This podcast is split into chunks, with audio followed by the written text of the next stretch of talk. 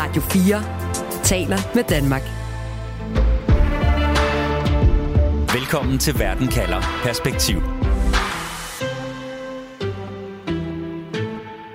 Den russiske præsident Vladimir Putin har fået en slags hormonbehandling, der kan føre til storhedsvandvid. Og det kan have påvirket Putins beslutning om at invadere Ukraine. Sådan lød det kort før nytår for chefen for Ruslands analyse i det danske forsvars efterretningstjeneste i et interview i Berlingske. Men en cheflæge fra kraftens bekæmpelse, som vi her på Radio 4 har talt med, så nu tvivl om den forklaring. Det er rigtigt, at man øh, ofte vil give en hormonbehandling efter behand, øh, en behandling af kræft i skjoldbruskkirtlen, men det har overhovedet ikke nogen psykologiske bivirkninger. Alligevel bliver der altså spekuleret i, hvorvidt Putins helbred er påvirket af en hormonbehandling. Så mystikken breder sig om Vladimir Putins helbred. For udmeldingen fra den danske efterretningstjeneste skriver sig ind i en række historier og rygter om, hvorvidt manden, der indledte krigen i Ukraine, Vladimir Putin, i virkeligheden er alvorligt syg. Og i den her udgave af Verden kalder, ser vi nærmere på netop det, og hvor afgørende det egentlig er. Derfor så spørger jeg i dag, kan Putins helbred afgøre krigen? Jeg hedder Stine Krohmann Dragsted. Velkommen til Verden kalder Perspektiv, programmet, hvor vi sætter et afgørende spørgsmål om verden ind i en større sammenhæng og giver dig svar. Du lytter til Radio 4. Og nu kan jeg sige velkommen til dig, Flemming Spidspol. Du er seniorforsker ved Dansk Institut for Internationale Studier, hvor du har fokus på jo blandt andet Rusland og Ukraine. Og du har også siddet, Flemming, og fuldt, fuldt interesseret med i Putins helbred. Flemming, hvorfor mener du, det er så vigtigt? Jeg mener, det er, øh, det er vigtigt at forstå, øh, hvordan Putin har det, øh, hvad er hans fysiske tilstand, øh, hvordan er hans mentale tilstand, hvordan er stemningen i Kreml, hvordan er stemningen øh, hos folk omkring ham.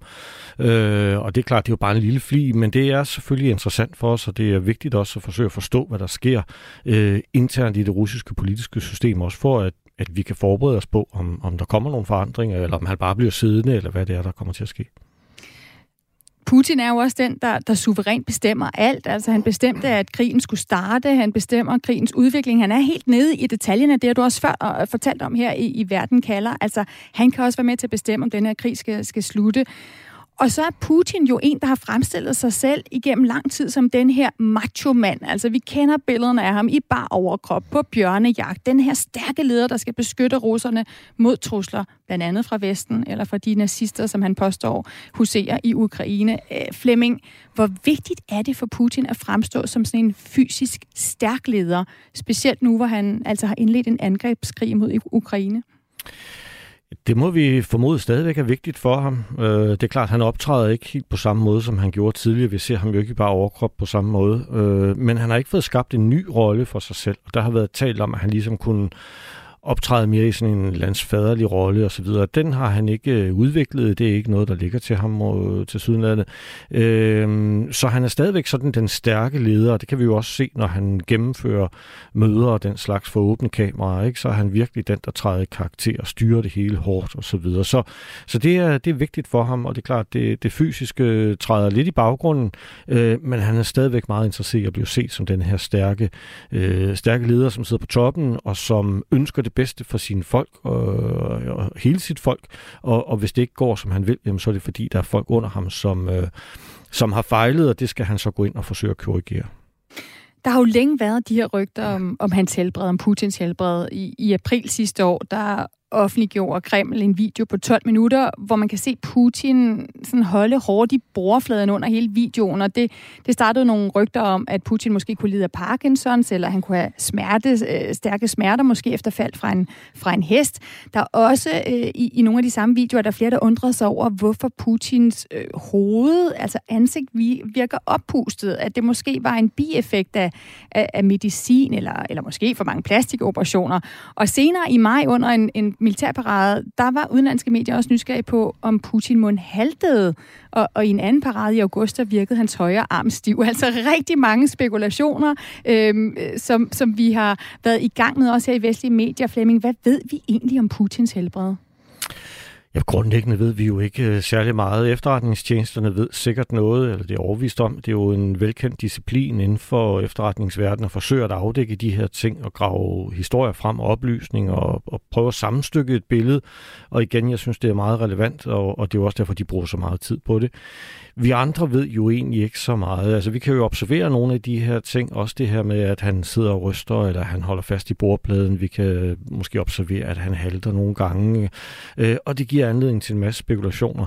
Jeg hører det meget ofte, når jeg er ude og holde foredrag, og folk er interesseret i det. Og der plejer jeg at sige, at jeg har ikke noget, som tyder på, at, øh, at han er syg. Jeg hører jo om det, folk skriver til mig og siger, at han får hormonbehandling, og det er derfor, han ser sådan ud, og så videre, og så videre. Det er jo meget interessant, men jeg har ikke noget som sådan. Det, jeg plejer at sige, det er, at han har fået nogle plastikoperationer, det er jeg overbevist om, øh, og det måske er derfor, han er til ser lidt oppustet ud, hans ansigt er lidt hævet, men der kan også være andre ting. Grundlæggende, vi, der sådan er ude i den åbne verden, vi, vi ved jo ikke meget om det. Og er der nogle af de her vurderinger, altså nu hører vi den her vurdering fra, fra den danske efterretningstjeneste, er der nogle af de vurderinger, som du har læst, som du tror på?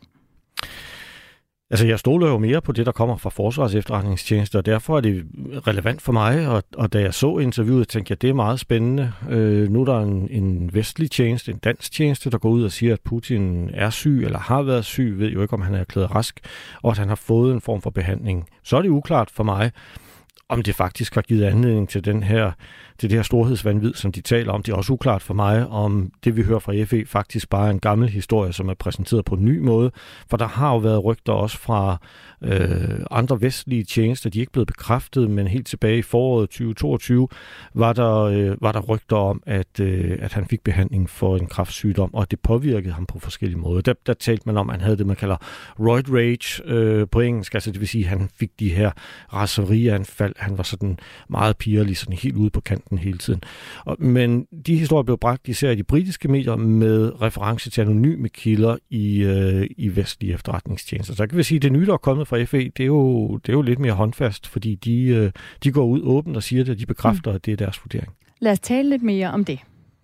Du lytter til Verden kalder Perspektiv på Radio 4 for Flemming Spidsbol. I dag der er du forsker, men du har jo faktisk også arbejdet for Forsvarets efterretningstjeneste. Og den 29. december, der kommer der den her udmelding fra din tidligere arbejdsplads, som du siger helt rigtigt, er jo lidt ud over det usædvanlige. Altså Putin siger, at de har fået en type hormonbehandling, som kan give storhedsvandvid, og det kan have påvirket Putins beslutning om at gå ind i Ukraine. Det siger Forsvarets efterretningstjeneste altså til avisen Berlingske.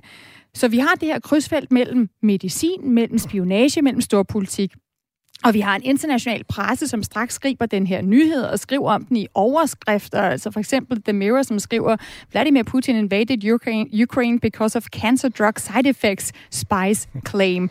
Øh, masse af sådan nogle overskrifter øh, kommer som følge af den her udmelding. Flemming Spidsblod, blev du overrasket, da du så den her udmelding fra din tidligere arbejdsplads, Forsvarets efterretningstjeneste? Ja, det gjorde jeg bestemt. Øh, jeg blev ikke overrasket over nyheden som sådan, men jeg blev overrasket over, at de gik ud på den måde. Som sagt, så har der været rygter i lang tid. Men jeg blev overrasket over, at de gik ud, og de sagde det, og efterfølgende er det jo blevet bekræftet, så, så der er åbenbart ikke noget der. Det er, det er deres vurdering, og de valgte at gå ud med den, de valgte at offentliggøre det her. Har Forsvarets efterretningstjeneste egentlig selv nogen ansat, der kan vurdere effekten af en eventuel hormonbehandling efter din viden? Nej, det tror jeg ikke, de har. Jeg ved det jo ikke, men det tvivler jeg på, de har. Øh, men der kan være andre i forsvaret selvfølgelig, som kan. Øh, det er jo en stor koncern med mange mennesker, og der er også øh, læger ansat. Og ellers så er det jo ikke anderledes, end at folk i, i Forsvars efterretningstjenester kan jo også ringe ud i byen, øh, og så kan de jo spørge. Øh, og igen må jeg sige, det er uklart for mig, om om det er øh, om det er en ny nyhed, eller det er en gammel nyhed, der er blevet præsenteret på en ny måde. Det er også uklart for mig, om det er en indhentning, som er sket i Forsvarets efterretningstjeneste, eller om det måske er en indhentning, som er sket et andet sted, mm. og vurderingen også så kommer derfra. Og så er spørgsmålet jo, er der et sundhedsfagligt belæg for det, som Forsvarets efterretningstjeneste påstår? Og derfor så ringede vi her på programmet til Nils Kromand, som er professor og cheflæge i kraftens bekæmpelse og er en førende ekspert i kraftbehandling. Og vi spurgte ham, om hormonbehandling for kræft kan give Putin storhedsvandvid. Mm, det er meget usandsynligt. Niels Krohmann påpeger, at Putin siges at være behandlet for kræft i skjoldbruskkirtlen. Og netop den type kræft nævner Forsvarets efterretningstjeneste også i deres udtalelse som, citat, et af de gode bud. Og her bruger man altså faktisk hormonbehandling, fortæller cheflægen. Det er rigtigt, at man øh, ofte vil give en hormonbehandling efter behand, øh, en behandling af kræft i skjoldbruskkirtlen. Der vil man give skjoldbruskkirtelhormon, men det har overhovedet ikke nogen psykologiske bivirkninger. Ja, altså den behandling, man bruger mod kræft i skjoldbruskkirtlen, har ingen psykologiske bivirkninger. Niels Krohmann han understreger dog, at vi ikke med sikkerhed ved, hvilken behandling Putin har modtaget, og om han overhovedet har modtaget nogen behandling. Altså, det er jo meget svært at udtale sig om, eftersom jeg overhovedet ikke kender behandlingsforløbet. Men når man snakker om en årsagssammenhæng mellem at have kræft i skjoldbruskkirtlen og have fået en hormonbehandling, og det skulle have ændret øh, hans psyke, så kan jeg overhovedet ikke som læse i den sammenhæng. I artiklen i Berlingske, der udtaler chefen for Ruslands analyse i Forsvarets efterretningstjeneste følgende, citat, Jeg tror, det, altså hormonbehandlingen, påvirkede hans beslutninger, da han gik ind i krigen i Ukraine. Citat slut. Vi spurgte Niels Krohmann, om det lyder sandsynligt fra et lægefagligt synspunkt. Det må stå for egen regning. Det er i hvert fald ikke noget, jeg vil skrive under på. Det må altså stå for egen regning, lyder det her fra Niels Kromand, som altså er professor og cheflæge i kraftens bekæmpelse. Og Flemming Spidsbul, nu ved vi jo ikke præcis, hvad det er for en behandling, den russiske præsident har fået, om at han overhovedet har fået nogen form for behandling. Og derfor så kan det jo ikke øh, afvises, at en eller anden form for medicin kan påvirke øh, Putin øh, fysisk eller psykisk. Men Flemming Spidsbul, hvad tænker du om det, vi hører her? Ja, det, det synes jeg bestemt er, er meget interessant, og nu, nu står jeg her og overvejer, hvad der så kan ligge bag, og, og der kan jo, nu tænker jeg bare højt, det kan være dårlige efterretninger, det kan være dårlige vurderinger, det kan være fejlagtige vurderinger, øh, Forsvars efterretningstjeneste eller en anden tjeneste kan jo have nogle kilder, som observerer et eller andet, og de drager måske de forkerte konklusioner, eller de overdriver noget, eller de siger, at Putin han er, er mister fatningen, han råber og skriger og kaster med ting, og, og hele stemningen i Kreml er enormt anspændt hele tiden. Og det var sådan set lidt det, der kom tilbage, der, der kom frem i foråret 2022, som jeg sagde, man taler om den her roid rage, hvor man taler om, at han fik behandling med steroider, og det gjorde ham aggressiv, og, og det var derfor, han, han ligesom sagde, nu, nu, nu går vi bare i krig, og nu får vi det ordnet. Øhm, så, så det er bestemt interessant, øh, så det kan forholdsvis simpel måske skyldes dårlige efterretninger, dårlige vurderinger, kilder, som misforstår nogle ting osv., så, så står vi lige pludselig i den her situation. Vi har kontaktet Forsvarets efterretningstjeneste for at få en kommentar til, at øh, cheflæge Niels Krohmann altså så tvivl om deres teori og, og, og hvilken sundhedsmæssig begrundelse de har for at lave den her sammenhæng mellem hormonbehandling og storhedsvandvid, og efterretningstjenesten ønsker altså ikke at, uddybe deres påstand her til øh, Verden kalder på Radio 4. Flemming Splidsbol, det er jo en opsigtsvækkende vurdering, der lyder fra det danske forsvars efterretningstjeneste, og den har givet genlyd internationalt. De her præcise ting, som FE siger om storhedsvandvid, om hormonbehandling, har de været fremme tidligere? Nej, jeg har ikke kendskab til, at det har været fremme tidligere på den her måde. Øh, som jeg siger, så har der været noget for ja, for knap et års tid siden. Det kom i, i marts 22, øh, hvor der blev talt om, om at Putin var påvirket. Øh, og der skal vi jo forestille os noget af det, der er interessant, når vi kigger på det, ud over alt muligt andet, som øh, hvad sker der politisk? Er der nogen, der begynder at røre på sig? Bliver han måske udfordret? Er der nogen, som forsøger at positionere sig i niveauet under Putin for at blive den næste præsident? Eller hvad det nu skal være. Det er jo interessant for os at følge med i.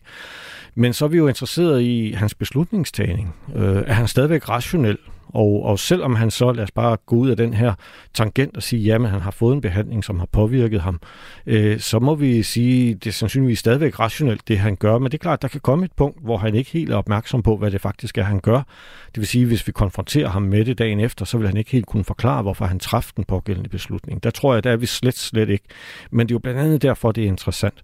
Øh, de her ting har været fremme før. Jeg har ikke hørt det så specifikt. Mm. Øh, jeg har ikke hørt ordet storhedsvandvid før, som for mig også er lidt, øh, lidt, øh, en lidt underlig størrelse. Øh, men, øh, men der har været de her rygter om, at han har været påvirket på forskellige måder. Altså det påvirker hans lad os bare sige, hans humør, hans sindstilstand, måske endda den måde, han, øh, han træffer sine beslutninger på. Flemming, du har arbejdet øh, i Forsvarets efterretningstjeneste. Hvilke motiv kan FE have for at melde ud, som de gør?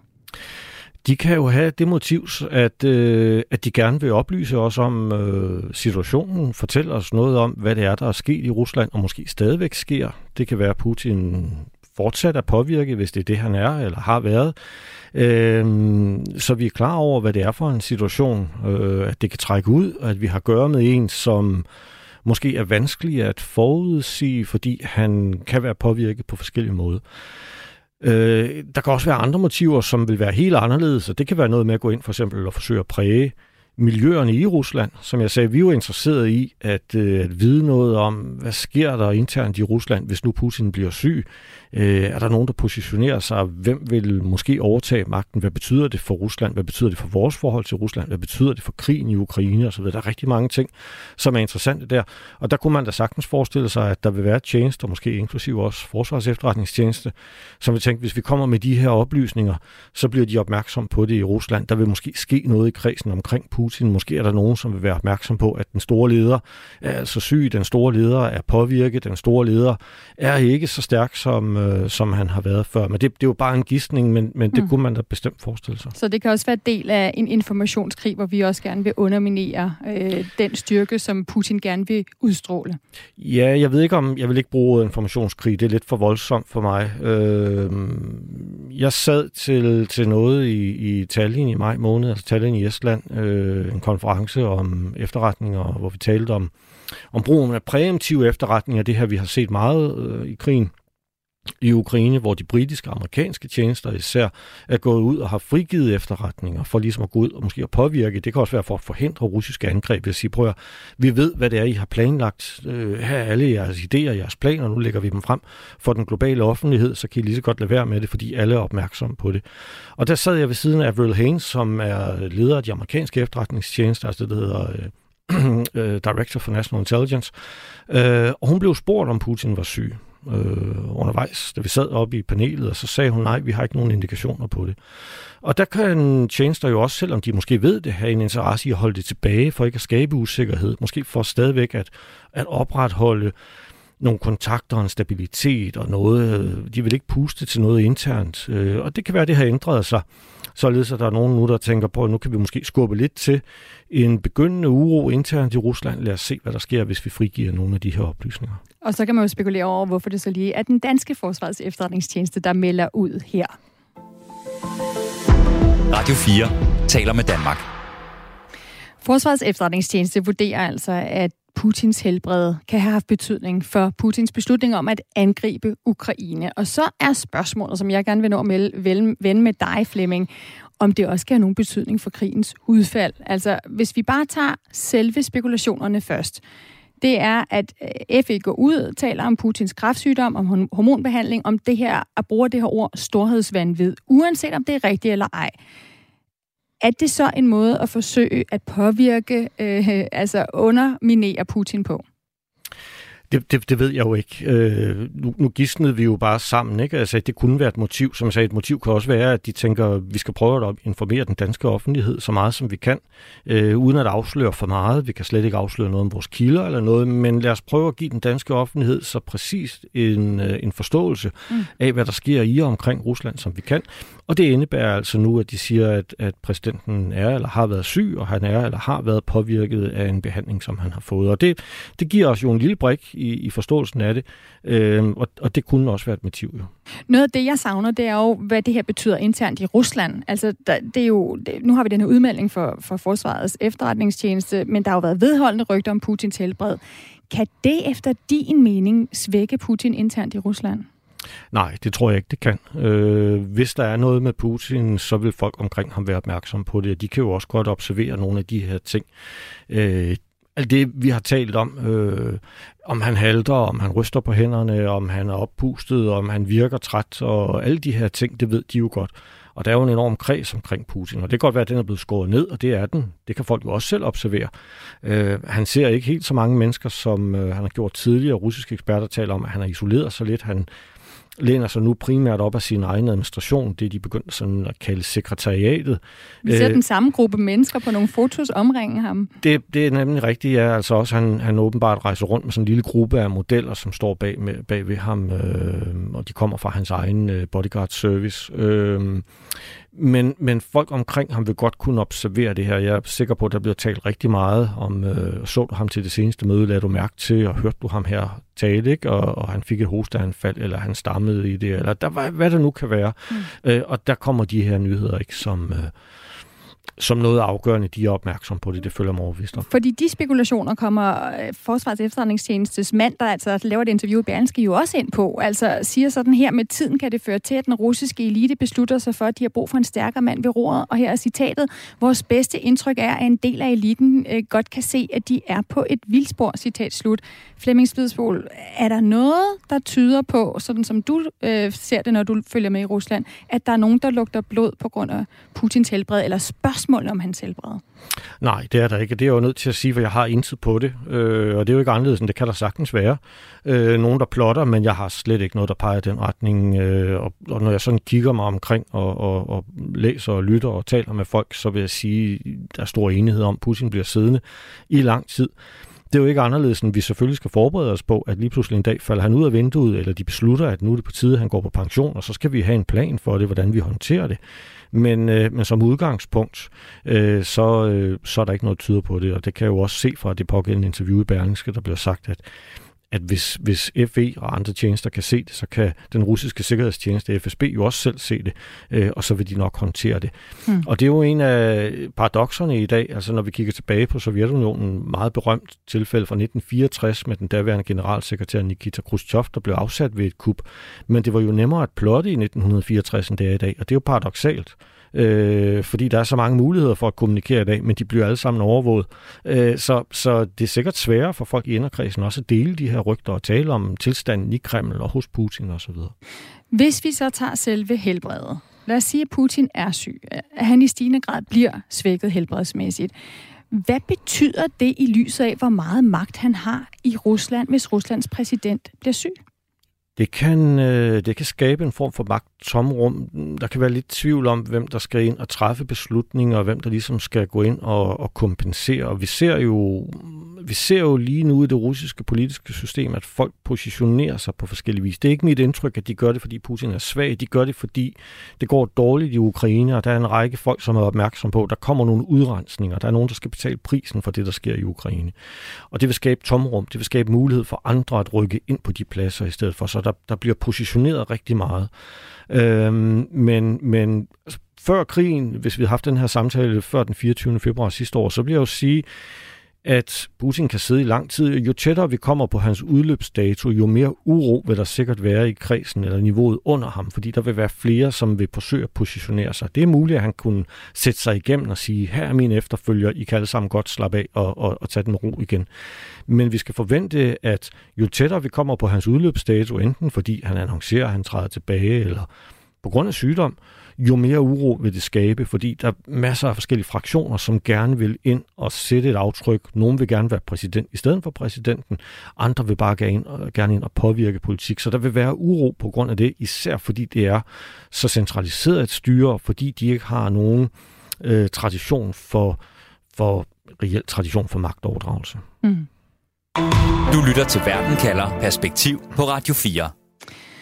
Flemming, jeg kunne godt lige tænke mig til slut at konkludere på det spørgsmål, jeg stiller i programmet her. Altså, kan Putins helbred afgøre krigen? Hvordan vil du opsummere et svar? Ja, der vil jeg referere til øh, ukrainske kilder, som øh, vi jo heller ikke skal stole på i den her øh, sammenhæng, for de har jo en stor interesse i at forsøge at gå ind og påvirke den, det, vi talte om, altså det politiske system i Rusland. Men de siger at Putin er meget syg, og de siger, at Putin dør snart, men de siger også, at krigen, af, krigen bliver afsluttet, før han dør, så det kommer ikke til at få nogen betydning. Øhm, og, og det er jo selvfølgelig en form for ønsketænkning og, og forsøg på også at gå ind og påvirke, som jeg siger, det politiske system i Rusland.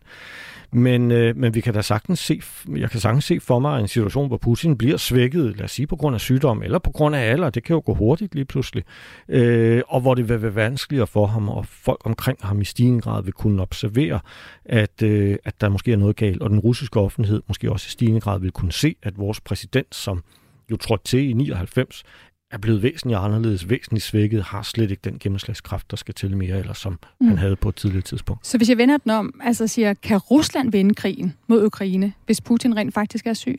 Hvad siger du så?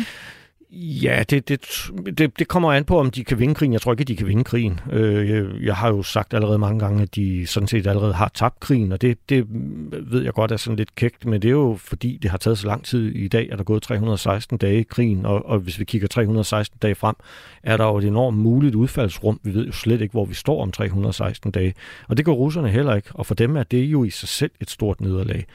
Øh, så jeg tror ikke, at russerne kan, kan vinde krigen, men de kan godt måske afslutte den på en eller anden måde med Putin, hvis ellers vi accepterer det. Øh, mm. Og det vil vi måske gøre, men som en del af det kunne der være krav om, at der skal ske noget internt i landet.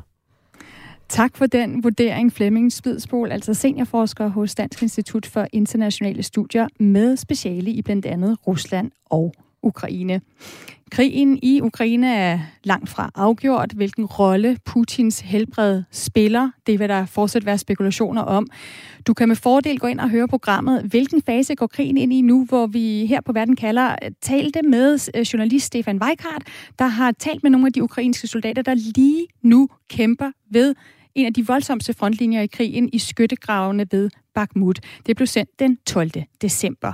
Og uanset hvad der sker, så kan du få svar på et afgørende spørgsmål her i Verden kalder med mig, Stine Krohmann Dragsted. Vi sender fremover live mandag og torsdag mellem 17 og 18. Først en halv time om en aktuel sag i Verden kalder.